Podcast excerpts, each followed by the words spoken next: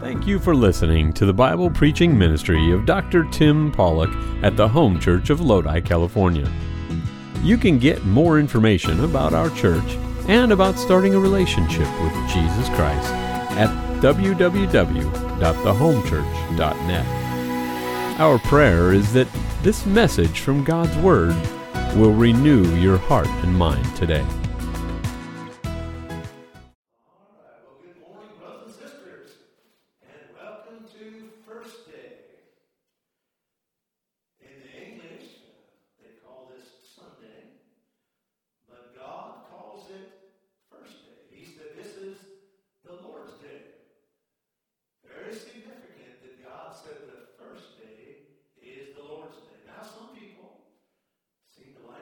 Seventh day, to do the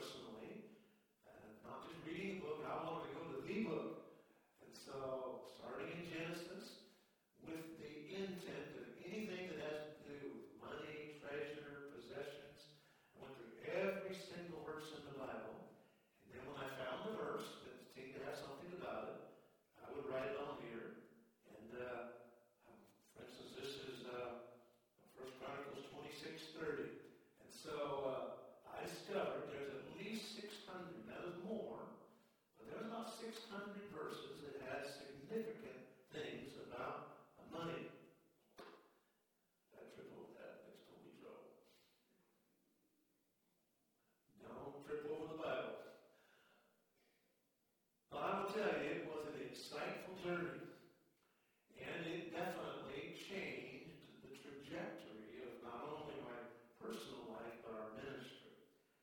Did you know that there are more verses on money than there are on some of the wonderful, noble, great things of the Bible? Like, for example, faith has about five hundred verses, as does prayer. One Christian author, the founder of Crown Ministries, Larry Burkett, went through the Bible, and he and his team found a whopping two thousand three hundred fifty verses on finances and possessions in the Bible. And I can see how that could happen if you kind of extend it a little bit. With that in mind, that is more verses on finances than in all thirteen letters of Paul wrote, the Pauline epistles. Pretty obviously, God is interested in our thoughts and our actions about finances. Now, in my quest, I remember coming across Luke chapter sixteen, and that really began to be the, the crux of everything. And that was the story about the steward, the manager. And there in that story, Jesus came to a point when he said, if you have not been faithful, not been faithful with your money, then how could you expect me to commit to yourself true riches? So there, he said there are, there's money, and then there's true riches.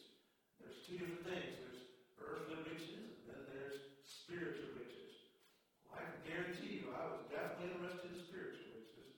And so I knew I needed to get faithful in the matter of our money. And so God is interested. I'll tell you, somebody else is interested, and that is the devil. Satan is definitely interested in our money. And I guarantee you, it is his desire to keep us in bondage and under a curse. And one of the best ways he can do that is to affect our attitude about money, especially giving tithes and offerings in a negative way. It's no coincidence that you mention money and people kind of get a little, you know, whatever about it. Well, I'll tell you what that is. That is Satan. That is a demonic thing that he just makes sure everybody feels that way about that. But serving the Lord and giving is something that everybody can do. Not everybody can sing a beautiful solo. Not all feel comfortable speaking publicly. Not all have the energy or the time to serve like they'd like to. But everybody can give, no matter how old we are, mission in life is. From the earliest chapters of the Bible, really one of the primary ways to serve the Lord was through giving of offerings. It has been central to a person's connection with God. Abraham gave, the Bible says. Abraham gave. Abel gave offerings. Isaac gave offerings. Jacob gave offerings. When an Old Testament believer would come to the tabernacle, what was the main thing they did that day? Well, they, they may have been some teaching, probably was. There may have been some praising. But really the, the central thing that they came to do at the tabernacle was to do what? To give an offering. I mean, that was their main thing to do. Well, what was the main thing that they would do at the temple? They would give an offering. It is really so central to our Christian faith. I've heard some people say, well, at the church, all they did is talk about money. Well, I would say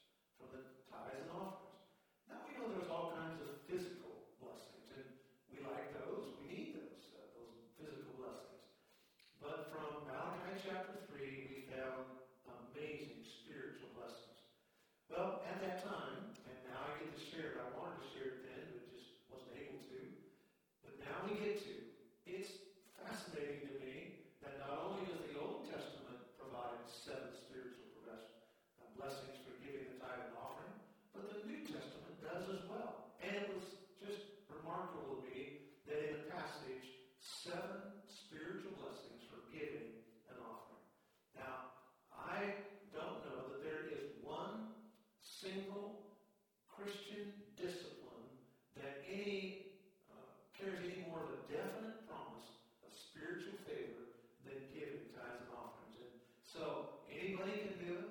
There's a blessing attached to it. And I want you to be completely blessed, and so I am excited to be able to share this with you this morning. A woman gave her son, Billy, two quarters. One was for his Sunday school offering. The other was for an ice cream cone on the way home from church.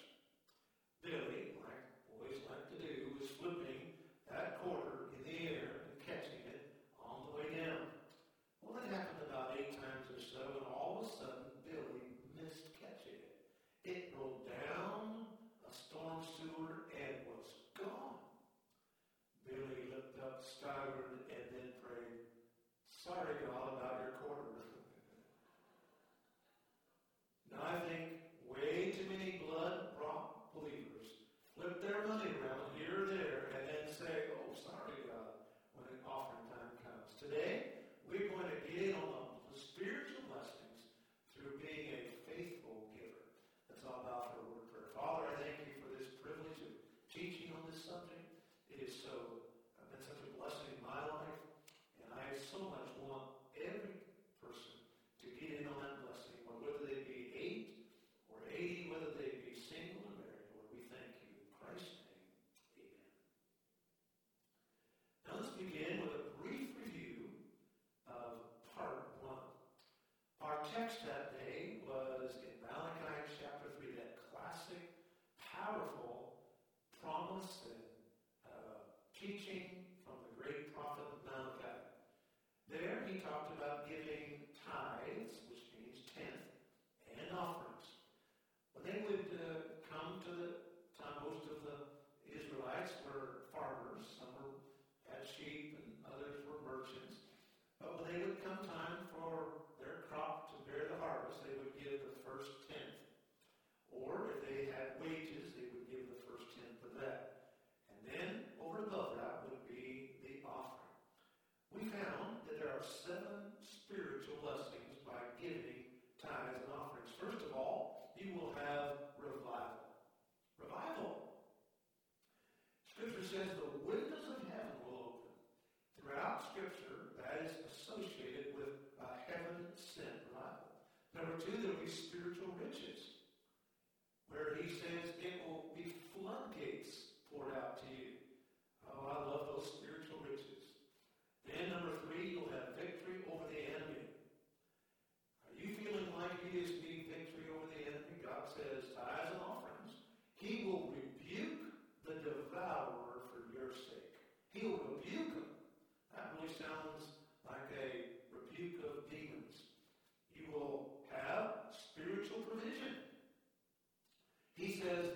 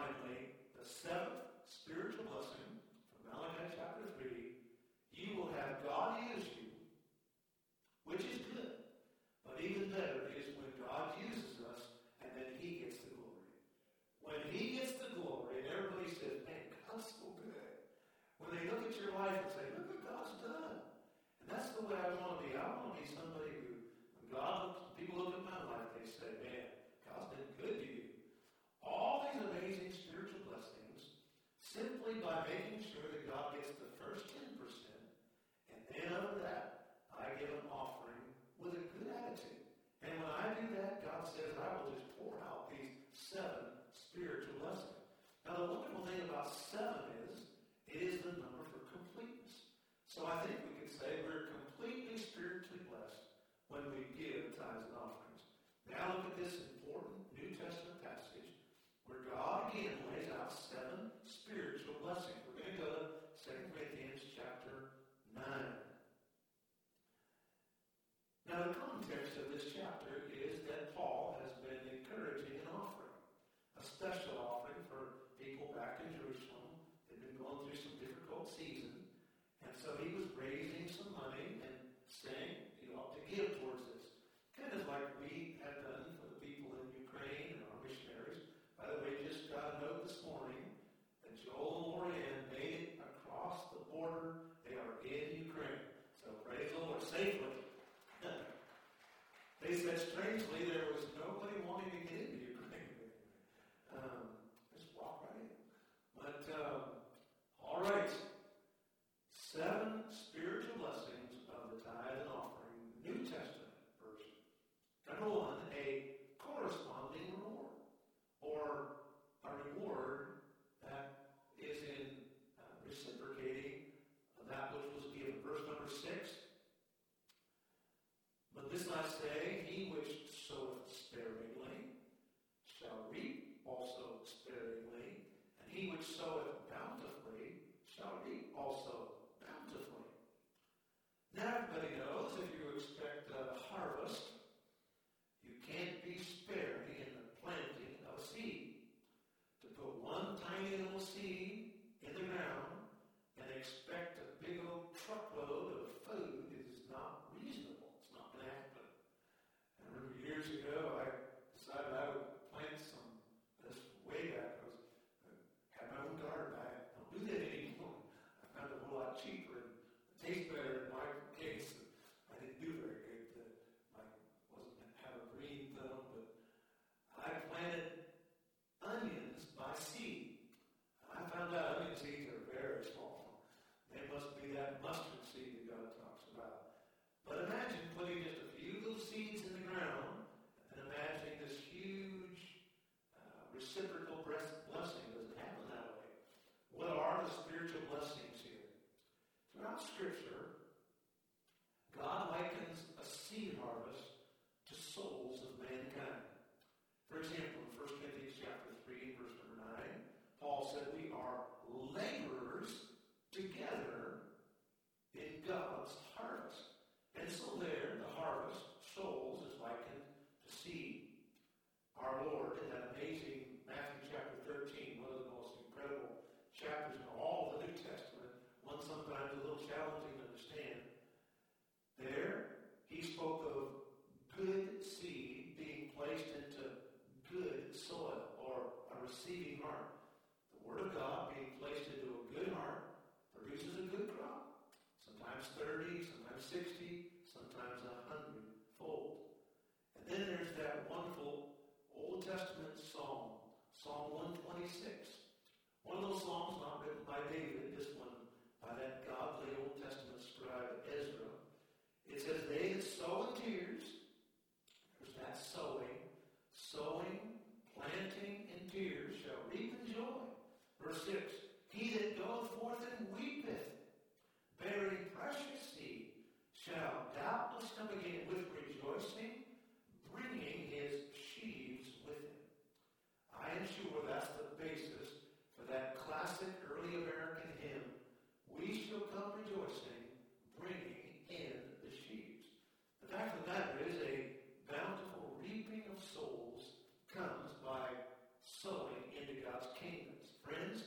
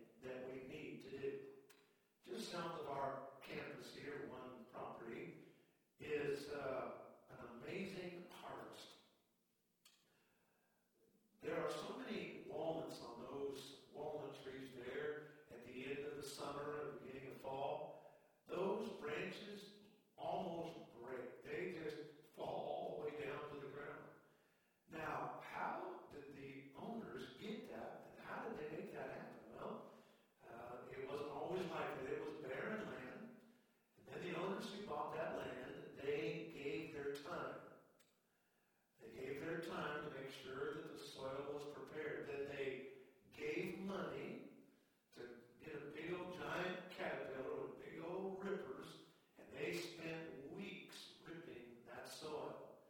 And then they gave to make sure they put those little sapling trees in, and then they gave lots of water to it, and they've given lots of fertilizer. Now, as a result of all that giving, now they have this abounding harvest and abundant crop. And that's the fact. God says when we give, and we give, and we give, then God just brings back to us this abundant harvest. Now, I personally will tell you, I would never even think of skipping my tithes and offerings to the Lord. There's just too many times, too many things going on in my life to go alone. I would not want to go alone. Flying solo in the aeronautical world is a pretty big achievement. But I will tell you, in God's world, it's a disaster. You don't want to fly solo. And so, a corresponding reward. First of all, God says abounding. Uh, we get a reward. And then number two, we get an abounding grace. And number three, an overflowing sufficiency. Now look at verse number eight. And God just says, here's also what happens. God's able to make all grace abound towards you, that you, having all sufficiency in all things, may abound to every good work. The sufficiency of God, the being fed, being full of God, being full spiritually. Sometimes we feel depleted spiritually. Sometimes we feel just so full of the Lord. Maybe after a wonderful worship service, or a sweet time in the Word of God, or some fellowship with a good friend, or some blessing we, a song we hear, or something. But it just is wonderful to feel so full and so blessed, like it just had a wonderful, good meal. My wife sometimes, after she's cooked a meal, uh, maybe kind of a more female type of dinner, you know, chicken salad or something like that, and, um, she'll ask me, she said, are you sufficiently full? And uh, I will say yes, especially if she has lots of bread there or something. But uh, are you sufficiently full? That's what I want to be. I want to be sufficiently full of God. I believe what God is saying here, and among other things, is that when we give, we get sufficient full of God. We just get so full of Jesus. It's just so rewarding to give to the Lord's work. Jesus said this in John chapter six and verse thirty-five. I am the bread of life. Bread of life.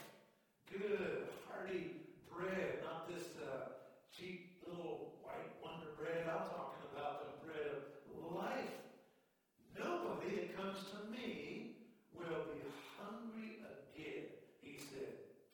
There's a closeness to God that comes through giving than there can be in any other way. When you give towards the thing that Jesus loves, the saving of lost souls, you're going to be close to the heart of God. Not everybody wants to feel God. That's the big thing today. And there are churches where, you know, they really try to work everybody up emotionally. And I'm not against emotion, as long as there's a good purpose in it. But just emotional for the purpose of being emotional is emotionalism. But I want to be close to God. I want to feel His presence. And I can tell you, for me, the undergirding of that is the sense of I'm in His Word. I'm praying. And then God begins to fill me with His presence. And there are times, uh, usually a time or two a week, where I will just feel distinct waves of kind of like the love of God just kind of flow over me. I remember reading that years ago. Charles Finney said that he had gotten born again. And about a week later, he got filled with the Spirit of God. And he'd already been, of course, the Spirit in, but he just, he was so emptied of himself that God's Spirit just flowed over him. He said in waves, just like waves. And, and over all these years, I've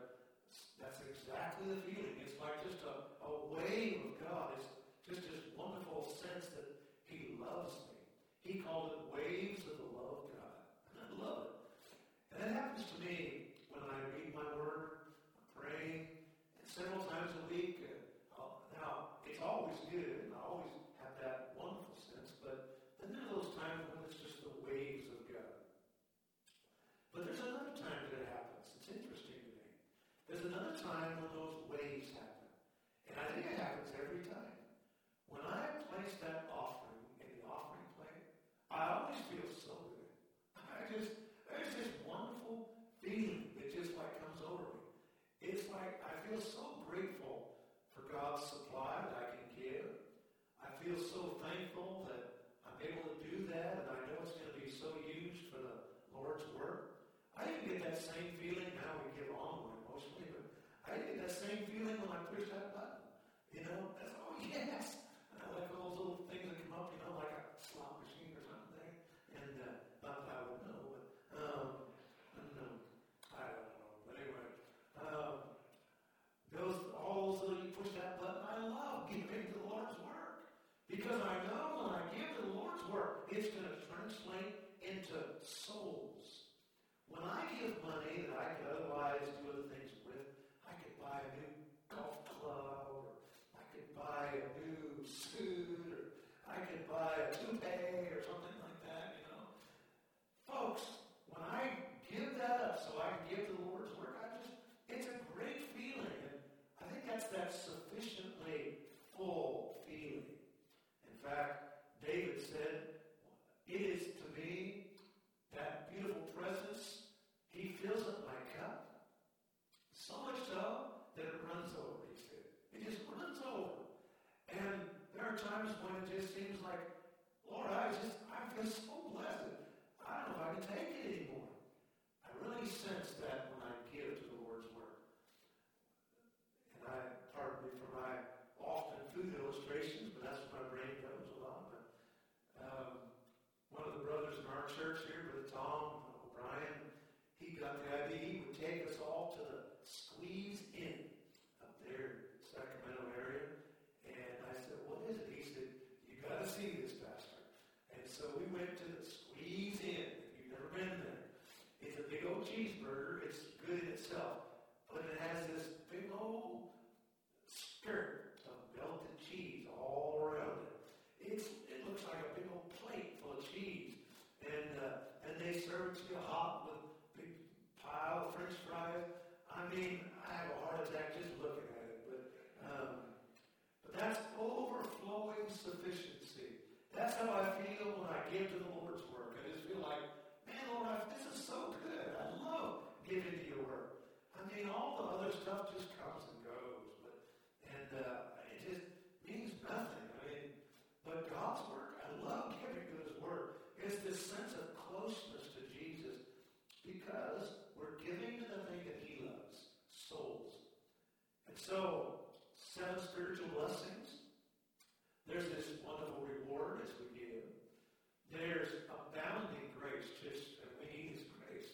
And then there's this closeness to the Lord, this sense of fullness, this sufficiency.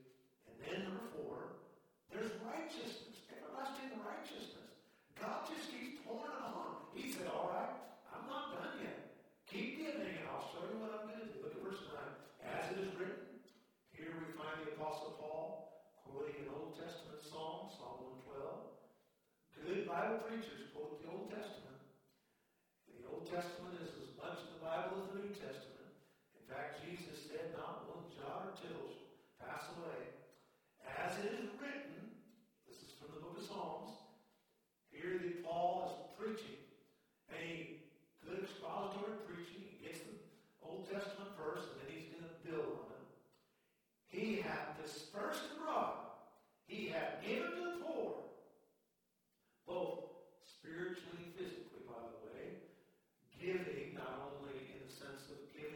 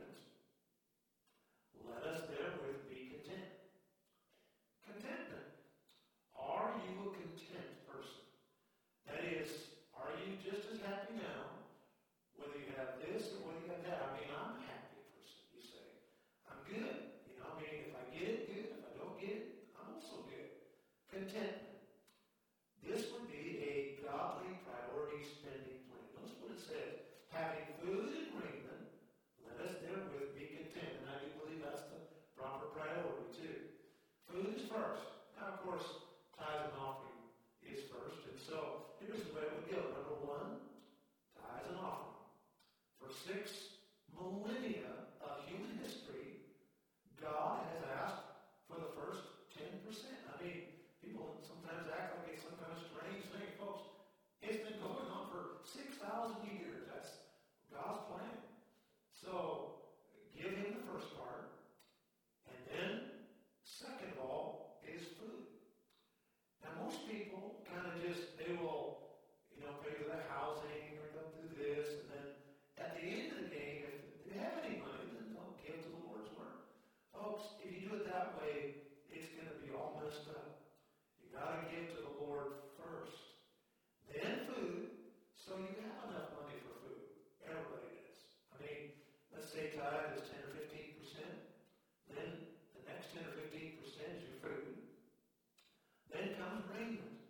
Now, what is raiment? Well, that's just a King James word for clothing.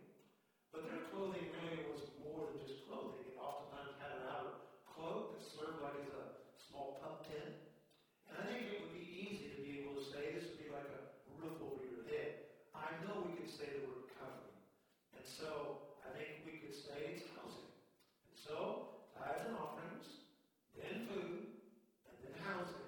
Nowadays, a lot of people have to give even thirty percent for housing. Then, everything else after that. And you can adjust everything else like you want. You can put your cell phone up there, you know, your kid can, you know, get his braces later or whatever, but um, you can put your, you know, priorities where they want to be. Utilities, insurances, uh, entertainment purchases. And so it will take care of the Lord's work first because we're a content person.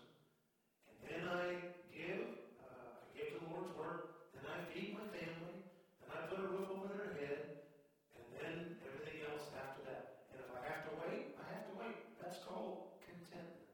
Now, one thing we must remember in all that, don't put anything in debt. Never, ever, zero, nada, nothing, never. Did you get that? Never. Don't ever go into debt.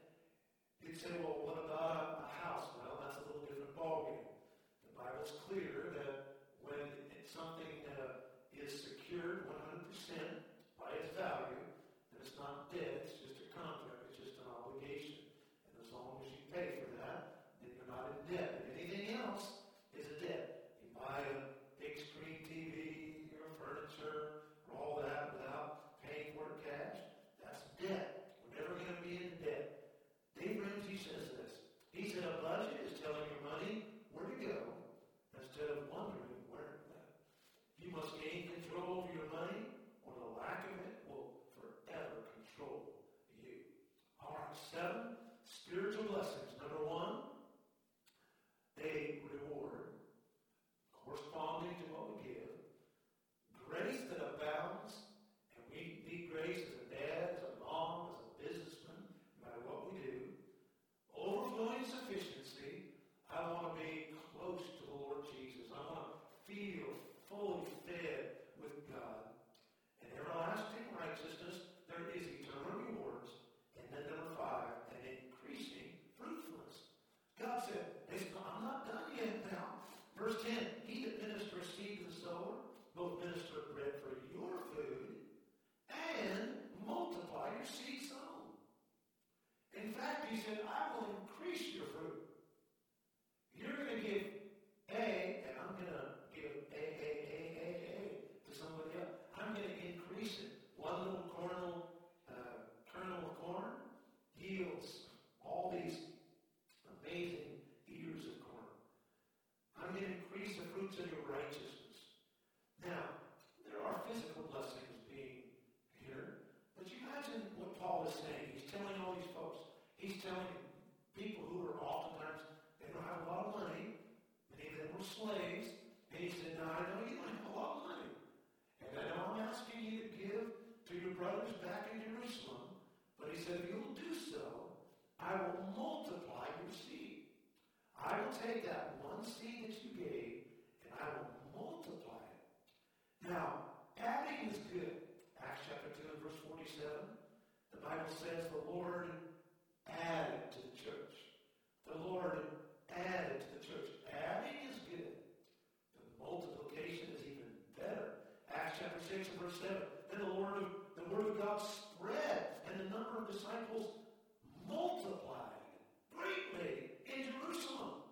That's when mighty things happen, when God multiplies the seed. God said, if you will give even that mite, I will multiply it. Oh, the power of planting a seed for God.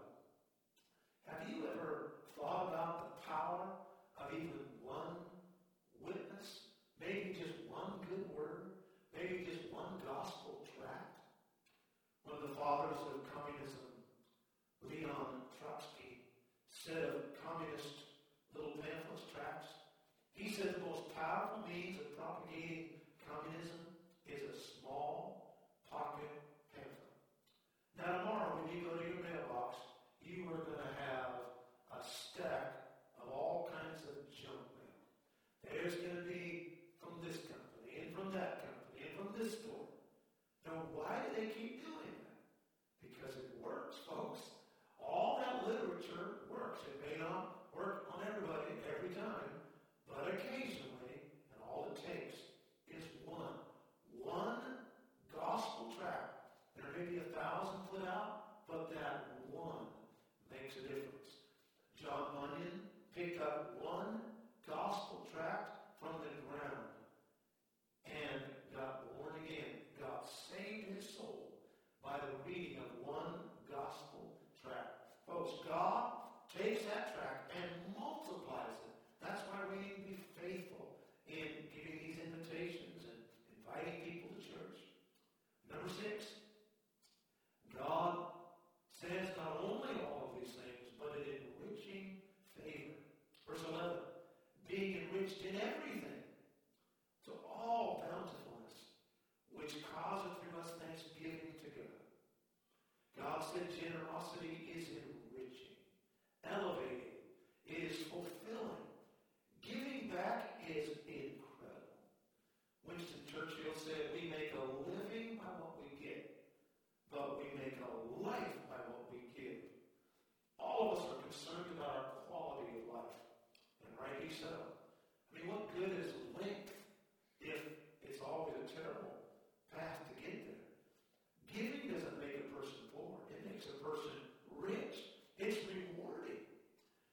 Here, a month or so ago, I had uh, the opportunity to be downtown Stockton about twilight. I was going to a uh, meeting there at one of the county buildings.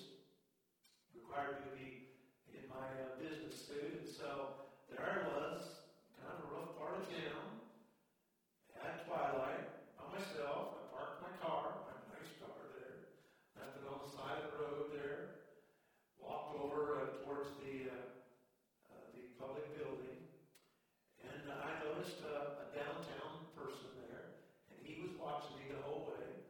Well, as is my custom, I try not to just ignore people. And so I looked at him and waved and said, hello, sir. And uh, he took that as an invitation that I wanted to talk to him.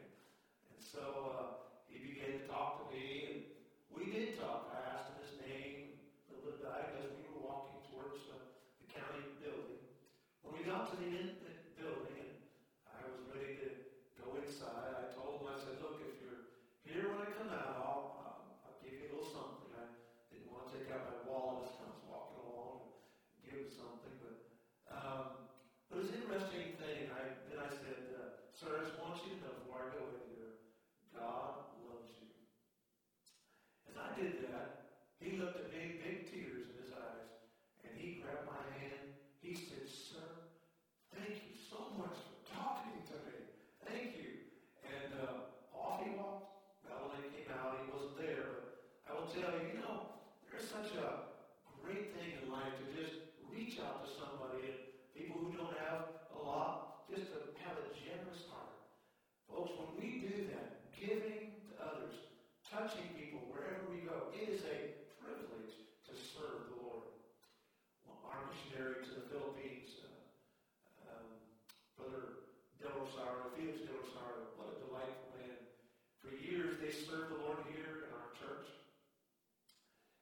When I would tell him thank you for his ministry, he oftentimes would say this. He would say, Pastor, it's a privilege. It's a privilege. And no matter what we do around here, whatever it is, it's a privilege to serve the Lord. It's a enriching. I get the blessing. I'm the one that gets rich by giving to others, by investing in others, by spending my life, just making a difference. I want to spend every day doing something to bless this world for God. And then finally, not only a reward corresponding to how we give, not only grace that just abounds in any job that we need to do, not only a closeness to God's sufficiency, and an everlasting righteousness, eternal rewards, not only does God take our one little tract or our one word and increase it exponentially, but then he enriches our own soul. We get the blessing. It's the privilege we have of serving the King of Kings. And then finally, the seventh blessing for giving tithes and offerings, God says, us supplying our wants. Verse twelve.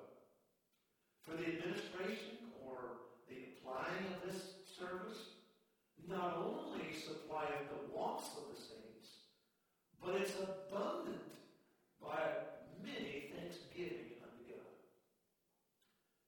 What is it that you would want today? I mean, think about that. What would you want? If you could have anything you wanted, what would you say, this is what I would want? Well, God says, he will supply your wants. When we're givers, when we give faithfully, God said, I will supply your wants. Now there are some physical wants we might would like to have.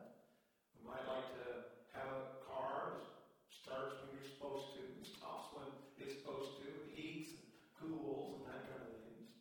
We might want a, a roof over our head.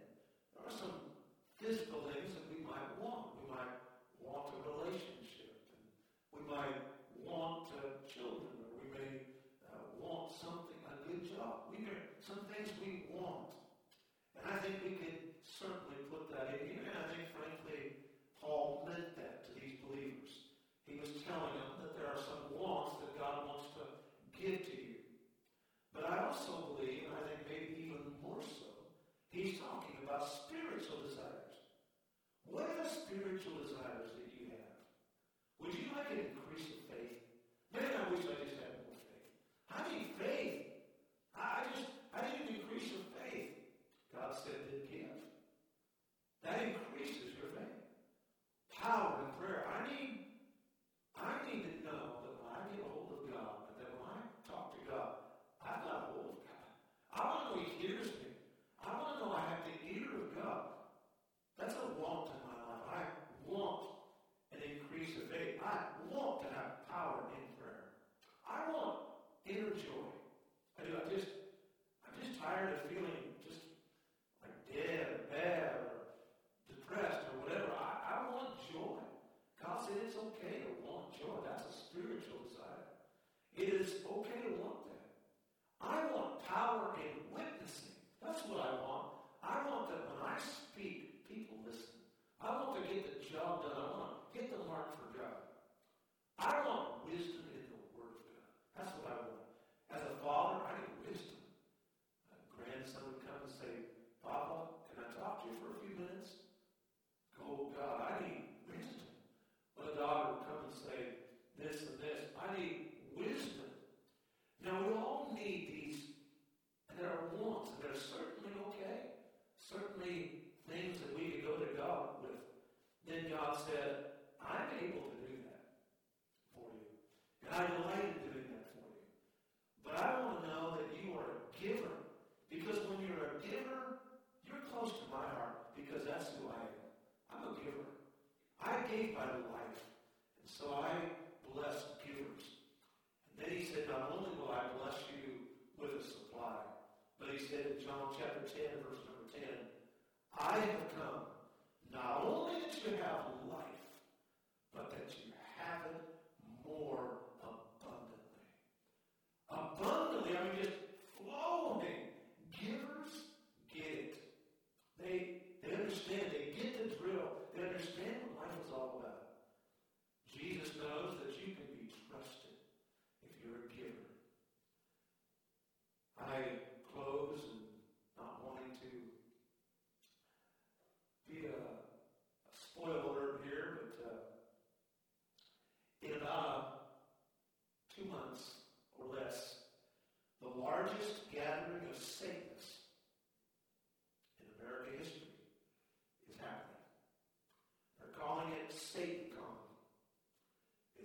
in Boston.